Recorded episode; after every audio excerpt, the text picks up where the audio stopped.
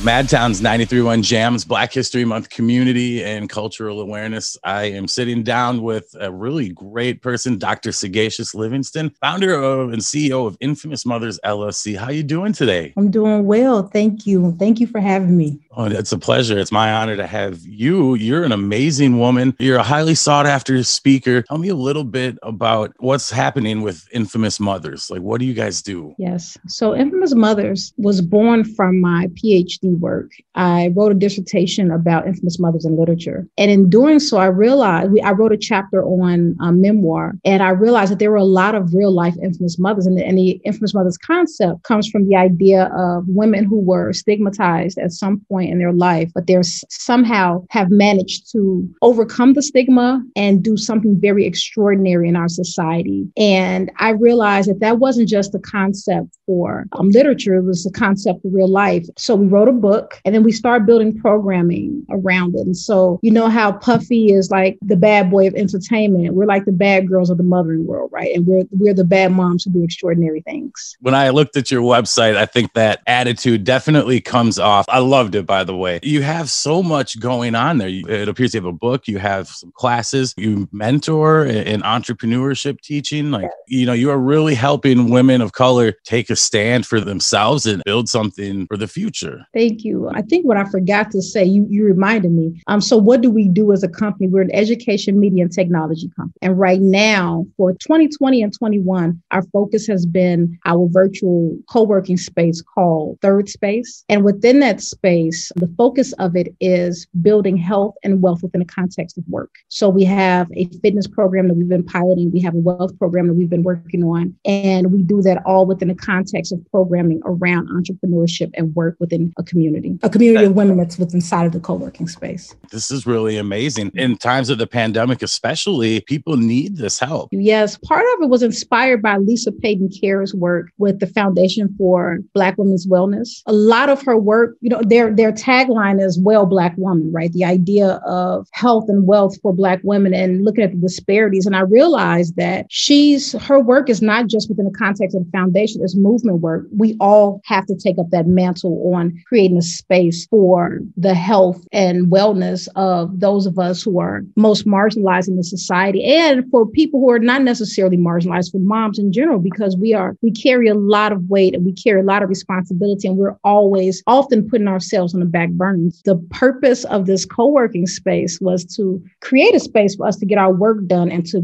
grow in community, but it's also to not sacrifice our health and to build wealth within a context of work. How can infamous mothers be found? Do you have a website? Are you in a physical location? Like where's what's the details? Yes. Infamousmothers.com is our website. And right now, as we the third space program is not really advertised because we're still we're still in pilot form. So it's by invite only. But if people are interested in it, they can definitely reach out to us and we can include them in some of our pilots and in some of our um, beta testing. That's it. But it will be open in August of 2021 open to the public then. The other things that you do and your other services are still all available and, and on your website? Yeah, so we still have the Infamous Mothers book is available. The speaking engagements are available. Any programming around mentoring, um, that's still available, et cetera, awesome. et cetera. There's, there's one more thing that I wanted to ask about that you also have coming this year. You have a podcast coming, Books, Bullets, yes. and Babies, and that's coming yes. early 2021. I don't know if I'm maybe dropping the whistle too early on this, but could you maybe give us a little tidbit about what this is about? So, Books, Bullets, and Babies was a line from my personal statement when I applied to the UW. And it was the idea that I juggle these things that in, in the popular imagination don't really go together.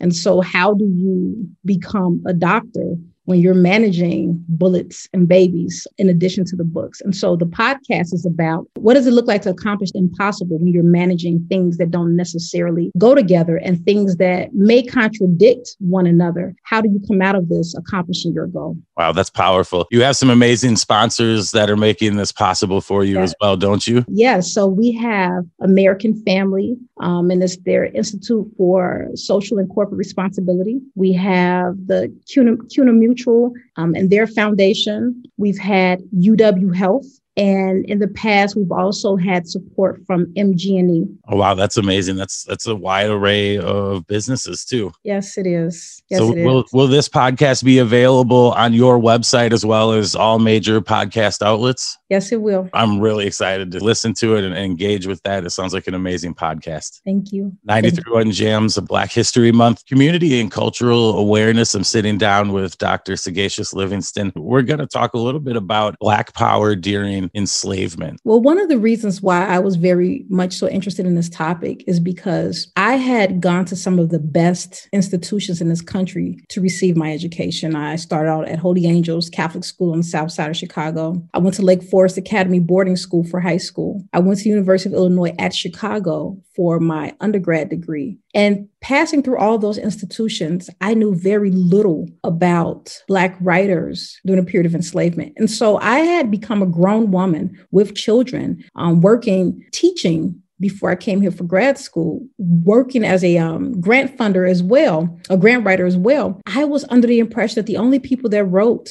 during slavery was Frederick Douglass and maybe one other person. And that led me to pursuing a master's degree here and then a PhD. And I realized that there was a lot of Black people's harnessing their power in all kinds of ways during the time of enslavement in this country. We weren't just on our knees with the chains on our hands begging for freedom. We were rebelling in ways that often is untold. For example, small ways on plantations, we were breaking tools. It wasn't as if Master had to have the car at the time where he can drive to town. It took Master a long time to go to town to replace these tools, which was Black people's ways of saying, okay, I'm going to steal this day back. You know, I'm, I'm not going to dedicate my labor to you. Um, and maybe some consequences, but that was a small form of rebellion. Uh, it cost Master when that happened. We see other forms of rebellion as the way they negotiated their body language on the auction block. People wanted to buy healthy slaves and slaves did all type of things with their body to, to suggest that they were not fit to be purchased and sold in other forms um, to other other um, plantations. Um, so those are small ways and of course we know about larger ways. We know about the rebellions but we also know that there was writers other than frederick douglass. There was harriet jacobs. We know that the one of my best love stories of all time was from william, william and ellen croft a couple who decided they didn't want to have um, children within a context of slavery and they made a plan to run away and, and I think the the uh, what's amazing about the story is the wife was a light skinned woman who posed as a white man, and her husband posed as her slave, and they escaped to freedom so that they can have children without outside of bondage. And so there there's this rich history where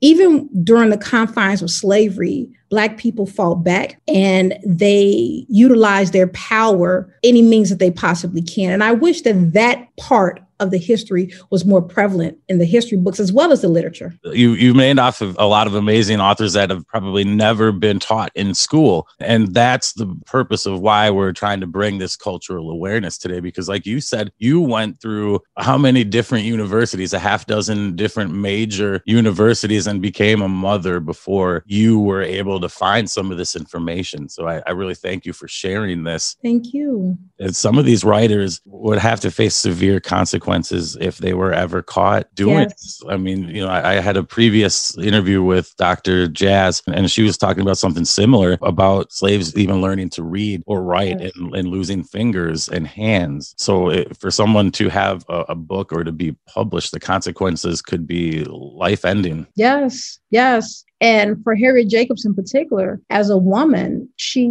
had to write under a different name. And um, her story, I won't give it away, but freedom for her and the and the pursuit of freedom and her position as a black woman in bondage looked very different from Frederick Douglass's. There were a lot of similarities, but the risks were different and the pathway to freedom looked a lot different. And so, and the story that she had to tell was different. And so I think it's very important that our curricula include include those stories in there. The idea of Black love, I think it's important that we include that story in there because we are given a history that is not necessarily, that is definitely not complete and is quite malnourished and inadequate. The same level of pushback that we're looking at today with the Black Lives Matter movement and other forms um, of movements that's happening right now. Similar energy was happening then, even though it looked different. We've always fought back. And that's the story that is rarely told. And that's the story that needs to keep being told until change happens and, and we're all brought to an equal forefront. Yes.